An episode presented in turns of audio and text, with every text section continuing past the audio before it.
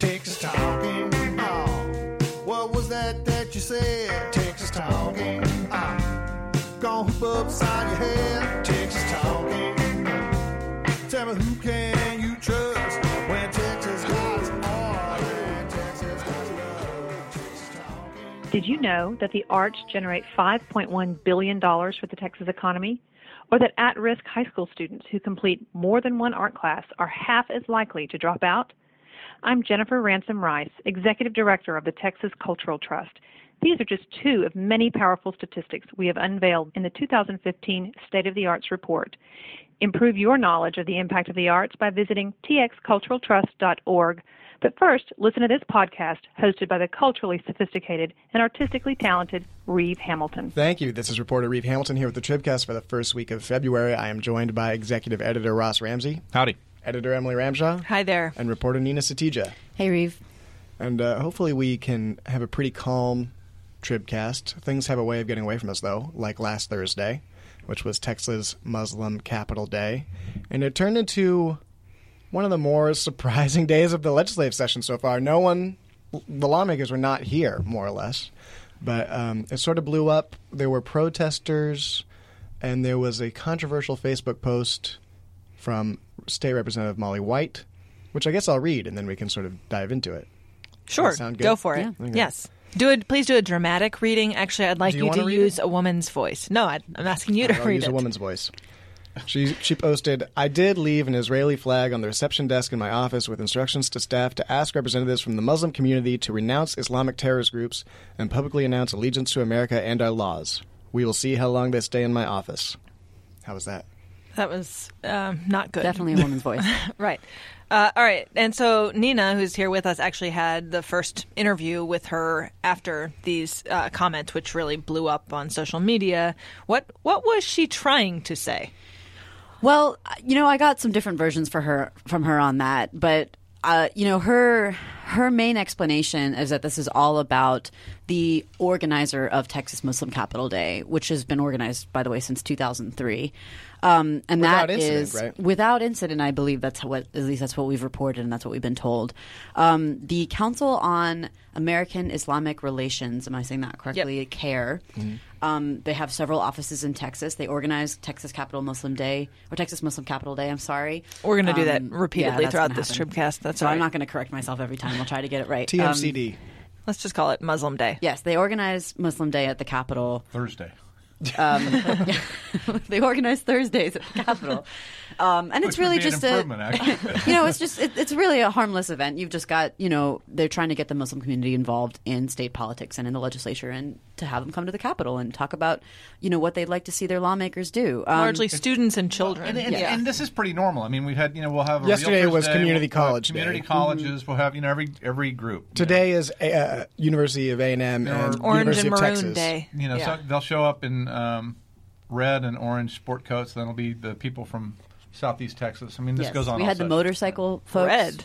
You know, Yeah. it's yeah. Um, So that's kind of a normal thing. And, you know, Representative White's take is that this didn't bother her until she found out that CAIR was sponsoring, or sorry, not sponsoring, but organizing this event.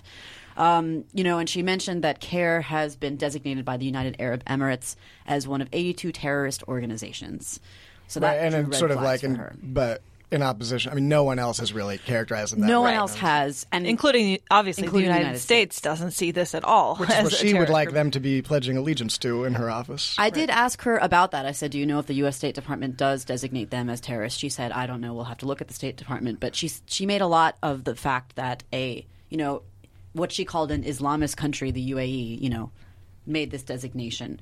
But you know, yeah, it's it was a very bizarre designation, and you know, no one seems to really understand why they have done that. Many Western European countries and the U.S. have asked the UAE why they made that designation. For I mean, this would have made sense if it was terrorist Texas Capital Day, right?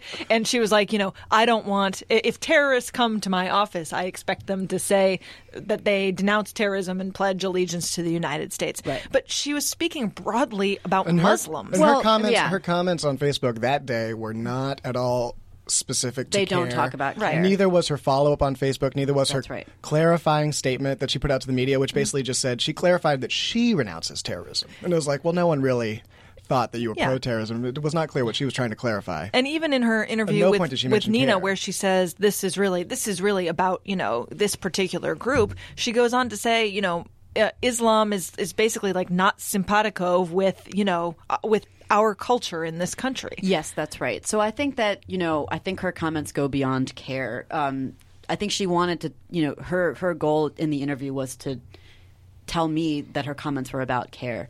But you know, I I don't think that based on our interview, it doesn't seem like that's all they were about. But she Um, also said that, you know, she's like, well, I didn't realize that everyone was going to read this. I thought it was just going to my constituents, which is just sort of like, oh, I thought I was just saying these offensive things to a small group of people. Yes, I do think she was caught by surprise. You know, she's an interesting person. She's a freshman state representative. Um, she was an anti-abortion activist before getting elected to the legislature, and there's somewhat of a learning curve for her here. Um, you know, in trying to sort of realize that what she says is now going to be looked at by everybody, and it's going to be scrutinized by everybody. On the other hand, her, you know, her Facebook po- page is obviously a public page, and you know, she knew that it wasn't only. I don't think she's her district. accustomed to being listened to at this level. Yes. Right. Yeah. You know, I, I think it was interesting to see how how you know top elected officials either responded or didn't respond. I mean, you know, Joe Straus made one of the stronger statements I've seen on this, where you know there were there were protests going on outside the Capitol, and Joe Straus, the speaker's statement, was not about the protests. His statement was, you know, basically legislators shouldn't behave in ways that make people feel uncomfortable coming to the Capitol, Right. which was pretty pointed. Uh, you know, a speaker scolding one of his new members. Um, I didn't see a- a word from Dan Patrick in the Senate on this, and. You know, Greg Abbott's statement on this, he, he didn't release a statement. in the next day. Yeah, he was asked about it by reporters, you know, at a press conference, and he gave some sort of like, you know, rambling statement about, uh, you know, about people feeling comfortable and about First Civil Amendment rights and civil and- discourse, but that really did nothing Which specific. I do wonder. I do wonder if you just say civil discourse if it is a way of saying like, well, let's keep our offensive comments, let's say them more politely. Yeah, you know? right. Well, I mean, you know, some of this, you know, the Capitol's a fighting box, right? I mean, we, we set this up so that people can have a place to debate and say all of these things. We exempt them from libel and slander law while they're in there so that they can have these arguments and everything, you know, hopefully without guns and swords and all of those kinds of things. And, and you shouldn't be surprised when sharp language and sharp stuff comes out of there, but they shouldn't be surprised when we all react to it. Uh, you know, it's. Um, And we should say we should make a distinction between uh, Representative White's comments on Facebook and the protests that happened, which were Yes. different things. I mean, maybe symptoms of a similar, you know, mindset, but uh, different groups and different things. Yeah, I mean, you've got, you know, students and children out there in front of the Capitol for this Muslim Capital Day, and then you have protesters, you know, holding signs and, you know, totally xenophobic. Radical Islam is the new Nazi, Right. When they clearly mean the new Nazism. One of these protesters ran up and, you know, grabbed the microphone away from one of the Muslim folks there, you know, speaking. It was a disgusting spectacle. Although she is an sure. interesting character, she is apparently that woman who sort of grabbed the microphone. Is not a Texan. She's sort of a roving. sort of a roving outrage, Anti- right? She just goes Muslim around being outraged at stuff. Yeah. And it was a small protest. As these, they were loud and you know gross, but they were. It was a relatively small protest. Well, but it's one of those things too, where you know everybody looking at Texas sees one, no two things, no three things. That's a trend. Yeah, right. Right? It's another Texas story. Well, it's also you have to be when you are when you are a lawmaker. People do see your words, and it's sort of like if this is the sort of thinking you're putting out there, mm-hmm. this is how it can manifest itself. Right. I mean, Kind you know, and, and she was elected by Right, I'm not you are, constituency. you are so- a representative. So now you know. Wait a minute. What do you represent? Right, but this is also not an isolated. I mean, this incident was the first time it's happened this session, but there, this is not an isolated incident. I mean, you know, Dan Patrick, the lieutenant governor, as a senator, uh, you know, ruffled feathers by walking out of of um, you know Muslim prayers twice before the Senate. Uh, you know, we had Sid Miller, the agriculture commissioner, make some comments. I can't remember exactly what his comments. Yeah, were, that but- was actually just in uh, January, just last month, and he basically said, Oh, he was asked worried for his him up at night. grandchildren. Yeah, Yeah. he's worried. Are we going to become a socialist country? Are we becoming a Muslim country? Was what he said. Which Right. At the was an same interesting time? comment at, at the same time at separate times. One, or- one or the other, anything. He's worried that his grandkids' grandkids might live in a Muslim country.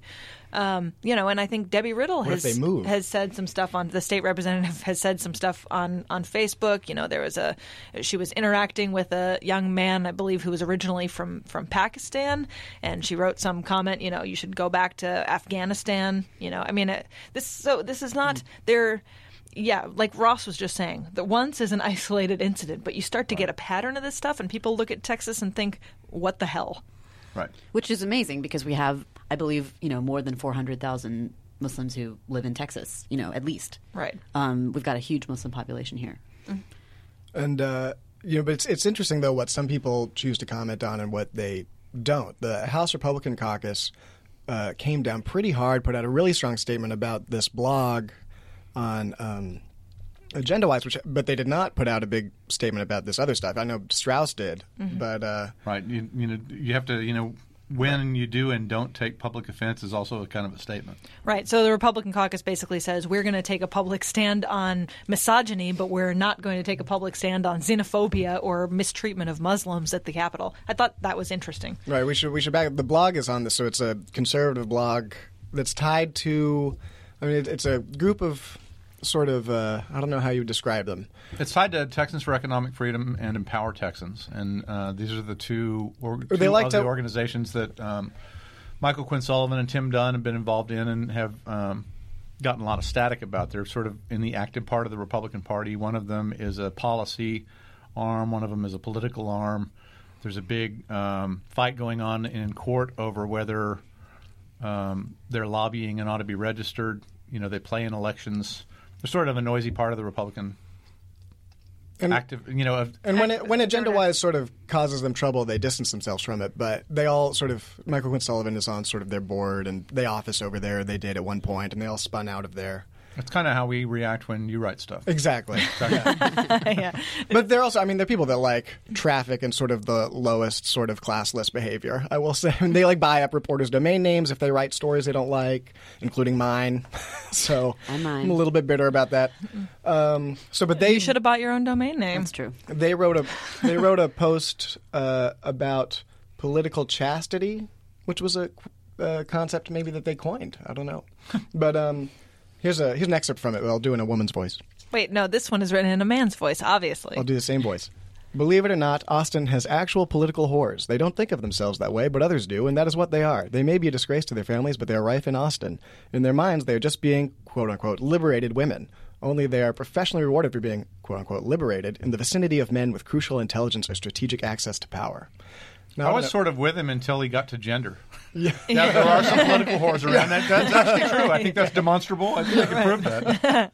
We've talked about them here on this podcast. Yeah. Right. Uh, so but this caused sort of actually less uh, widespread outrage, more sort of in the bubble internal uh, outrage. Well, but the yeah. House Republican caucus did come down on and say like this is not acceptable. I actually didn't know about it until the reaction. Neither did I. Well, I think there was, you know, a reaction among the the media because largely this is an insinuation that there are sort of, you know, illicit relationships going on between members of the media and members of either the legislature or legislative staff or the lobby. But but the th- whole theme is that these, you know, lecherous women are preying on these defenseless men and, you know, these poor men who, you know, have no uh, sort of moral standards are allowing this sort of interrelation to happen that's sort of, you know, watering down the whole pool. I mean, Like a it's, Roger Corman movie poster at Alamo Draft. yeah, House. it's the whole thing. Yeah, look, I mean, most of what AgendaWise writes is very eye rolly, obviously. when it's spelled right. Right. But, you know, this is particularly disgusting misogynistic. And I mean, I think, you know, again, if it got the Republican caucus to respond and women in the Republican caucus to say, you know, what the hell?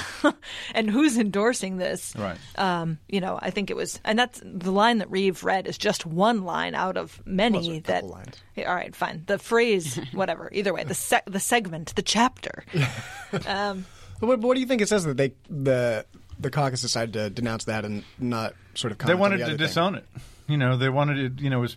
I, I think part of it is it's perceived as a. You know. Um, it's perceived as a activist group and a newsletter that you know is in harmony to a large extent with some part of the Republican Party and with some part of the legislature, and you know they saw that and went, "We don't want any part of that. Let's make that clear." And so, you know, I think they did that. I, I think the Molly White stuff looked like, you know, Molly White going off kind of on her own, and Yeah, I don't think that they.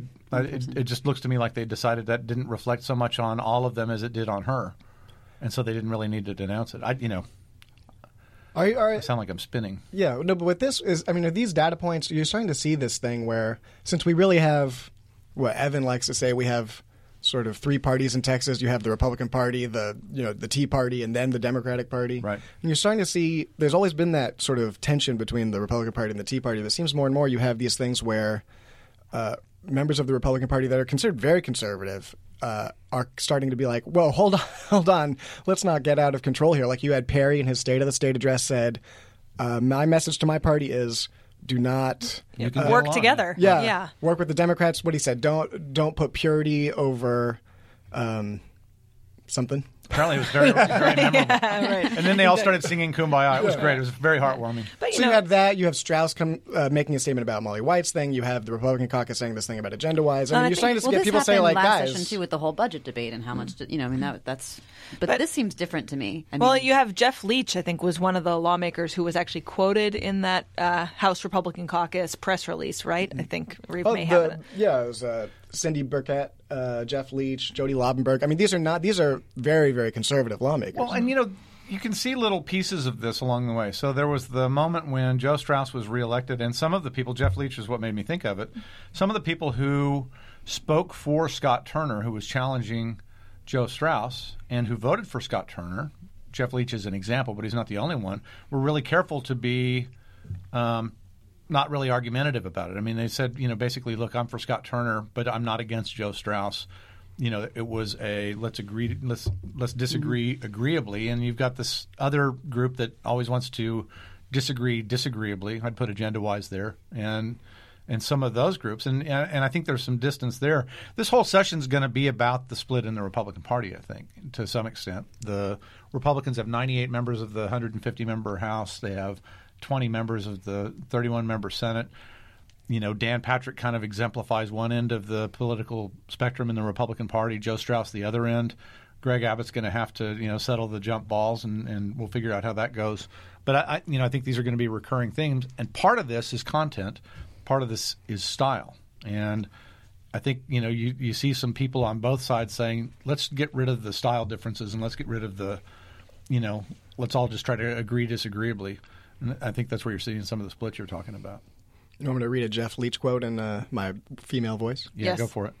It is shocking that in the year 2015 there are individuals that think so little of women and their invaluable impact on and contributions to our society. It's from Jeff Leach. It's a nice thing to say. I mean, I, I just am still, you know, shocked that in this day and age, people can write the kind of hateful, hateful, you know, drivel about women. I mean, that's just, it, it is stunning to me that in 2015 there are still people who feel that way. And frankly, boy, they give a whole lot of credit to the power of a woman. you know, if men are really this big of, you know, pawns This in is their why we shouldn't give men access to, uh, you know, strategic information. That's why They you just use they your voice all the time. yeah, right, exactly. All right, well, let's move on from outrage to what's actually being done in the Capitol. Uh, No, but outrage is so much more fun. That's that cricket sound. yeah, right.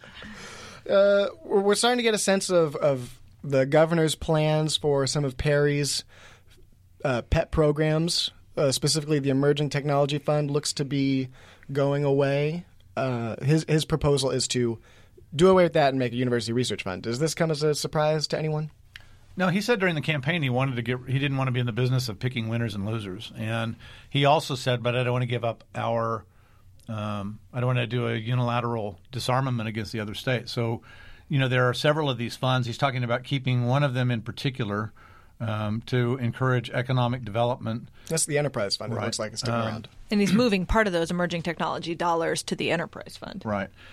So you know he's going to concentrate on that and, and make that you know it sounds like make that look more like other states' programs. And then he kind of laid down you know this was interesting. You know his first veto threat. He said if this budget comes back without a reduction in the business margins tax, I'll veto it. Now the Senate has already left I think a billion dollars in its budget or set aside a billion dollars in its proposed budget for a reduction of the margins tax. I think a lot of people would like to get rid of the margins tax altogether, but I don't think they can afford it this time. So, um, but you know, a lot of Republicans, including the governor, said during the campaign, Dan Patrick did too. I think Joe Straus has talked about it. Um, let's reduce this margins tax, and they could do that by either raising the size of a business that doesn't have to pay it, so you'd free a bunch of businesses and you'd only you'd only tax the large businesses, or by changing the rates that they charge the businesses now. Um, but he wants some relief. And I think the move to make it a university research fund, or at least a portion of the money that was in it, sort of is a, an ongoing signal of sort of he is setting up to be at least seemingly right now a pretty friendly governor to higher ed. I mean, you know, Perry probably was not as unfriendly as people that said he was unfriendly gave him a rap for. Obviously, he No, signed. he wanted cheap degrees. Yeah, and he signed, but he also signed the bill to you know create the tier one race, which put millions of dollars into higher education and tried to elevate universities. And but Abbott has really come in and uh, you know appointed some some regents that look to be fairly friendly to the university administrations and. Uh, uh, and he's called for a lot of money. He's called for Hazelwood, the Hazelwood exemptions to be fully funded, so the university is not losing millions by giving free tuition to uh, veterans and their kids. He's put this money, said this money should go to re- university research. He's put a little more money into uh, into his uh, the just their general budget. Let, let me put you on the spot a little bit because Oh, we mentioned wish you wouldn't. Because we mentioned you mentioned the community college people hitting the Capitol the other day. Um, they always seem to get to the end of the session, sitting on the benches outside the House and the Senate, waiting for the conference committee to please give them a penny or two. Um, is is that changing any? uh, You think? I, g- well, I think that's still to be seen. They've actually they've done okay in recent years. Obviously, there was that incident a couple sessions ago where the budget came out and four community colleges had their budgets zeroed out, Right. and that became a big issue. Uh, it was ultimately resolved, and they got their money.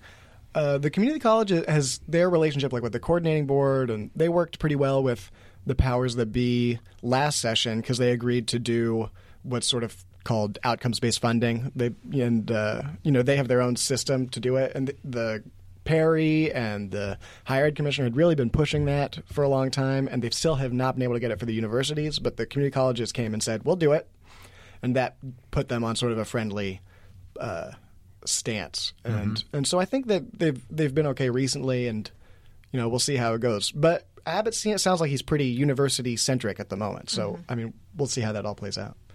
But uh, I think it sounded like community college day went pretty well. You know every every lawmaker basically has a community college in their backyard. Right. So Which is pretty good for their politics, I guess. Right. Yeah, Yeah, exactly.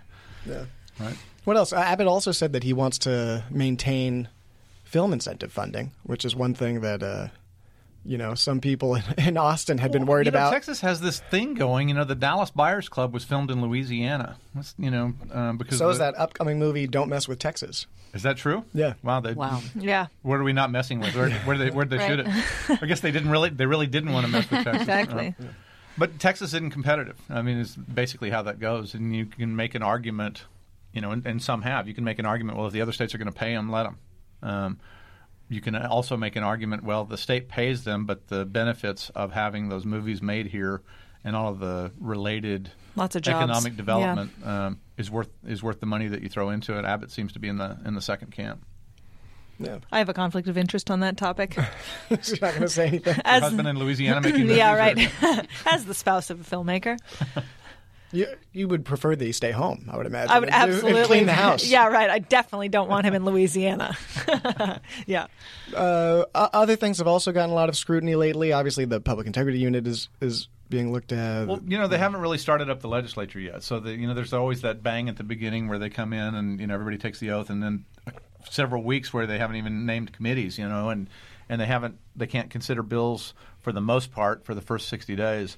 And so the conversation centers on the budget. And the Senate has started its hearings because they're the only uh, legislative body so far that has a appropriations or finance committee. Um, so they've started hearings over there, and and those have turned kind of screw by screw through um, contracting, through public integrity unit, through some of the hot button issues that I think the legislature is going to deal with. Public integrity unit is. Um, that part of the Travis County District Attorney's Office that handles cases involving the state. Most of them are insurance and tax fraud cases, but a small percentage of them, I think they said 5 to 8%, percent are ethics cases involving state officials. Public corruption, right. Public corruption. Um, but there's this new twist in the right because um, Nelson, Senator Nelson, the Senate Finance Chair, Right. has, had basically said, well, let's look at where to place this public integrity unit. Maybe it shouldn't be in Travis County, so it's not a bunch of Democrats electing the Yeah, I mean, head she, of it. Right. they won't say that this is necessarily about Democrats, but they don't believe a lot of Republicans don't believe that the Public Integrity Unit should be within the Travis County DA's office anymore. You know, they've talked about either moving it altogether or zeroing out the funding. Um, you saw Gregg Cox, who's the head of the Public Integrity Unit, coming to testify before Senate Finance this week. You know, basically saying these are all the cases we've had to drop all these cases as a result of Rick Perry's veto in the 2013 session. But didn't he also say, and this is sort of the twist I was getting, as that sort of you can take the jurisdiction out of the public integrity unit, but you can't sort of take their ability to go after. No, after you can lawmakers. take the money out of it, but you mm-hmm. can't take the jurisdiction out of it. Right. All, the- all these cases. What's the all- venue? Yeah, some of these cases belong in Travis County because that's the seat of state government. Right. Interestingly, they're having another fight exactly the opposite of this in Oklahoma. So Oklahoma, all They're of so the, backwards all of, in there. all of Oklahoma. the DAs can prosecute these cases. So in Texas, this would be you know 254 counties each having their own jurisdiction and each you know prosecuting whatever cases they wanted to prosecute from the state government.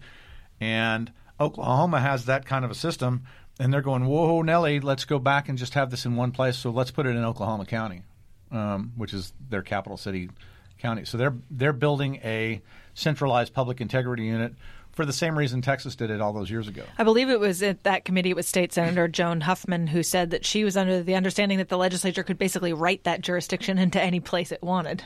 right right Right, but it's some, but they can't get rid of it entirely because a lot of the stuff they're looking at is right in if you can County. show i mean constitutionally if you can show that a crime took place in your jurisdiction it's yours Right. might also be somebody else's, but you have a you have a bite at it. Right, which has been this whole question over, you know, Ken Paxton, who uh, the attorney general who was, you know, being reviewed by the Travis County DA's office. They basically said, eh, "We don't think there's anything for us here," but that doesn't mean that the other counties couldn't. Yeah, this stems from his. This is not from that time he took that pen and then gave it back. No, this stems from. Uh, although that's a Collin County case. Um, this stems from the uh, thing that came up during the campaign where he was representing some legal clients and referred them to. I, I guess was doing some. He was uh, supposed to register planning. with the state and securities re- board. referred them to a particular investment outfit and was not a licensed agent. That's the securities violation. And, And he sort of got a finder's fee, and right? Didn't disclose to right and, and didn't disclose apparently to his clients, which is an issue with the state bar and with the state law license. But the Travis County DA said, you know, it didn't happen here. It's not ours. He wasn't AG at that time. It wasn't a state function. It was his private stuff. It's probably a Collin or, or Dallas County case. So they punted.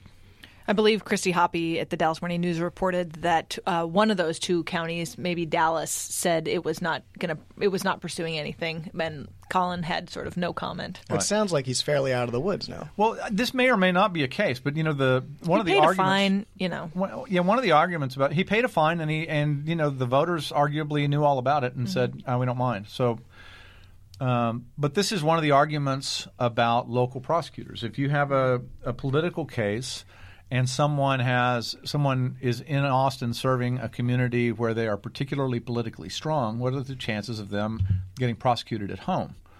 Well, why don't we put that prosecution at the seat of government, which is not accountable to all of those local political concerns? And the problem with that is that it's not accountable to all of those local political concerns, and so you get this. You end up with a state like Texas that's a very Republican state, and all of these are being prosecuted in one of its most liberal counties, and that's the Republicans don't like it. Take note, Oklahoma. uh, if, if anyone has any questions or comments about Oklahoma. about Oklahoma, about anything Ross just said, because I was honestly pretty zoned out for most of it. Uh, Practicing his voice. yeah. Yeah, right. If anyone has any impression tips for me, uh, send them. Send your questions and comments to tribcast at texastribune.org. We would like to thank Shiny Ribs for doing our music. I'm hoping to go catch them at Gruene Hall on Valentine's Day, I think. How romantic. I know. Just me, though. Just me by myself. um, You can do both voices. exactly. um, yeah, I think that's it. On behalf of Emily, Ross, Neena, and our producer, Todd, this is Reeve. Thanks for listening.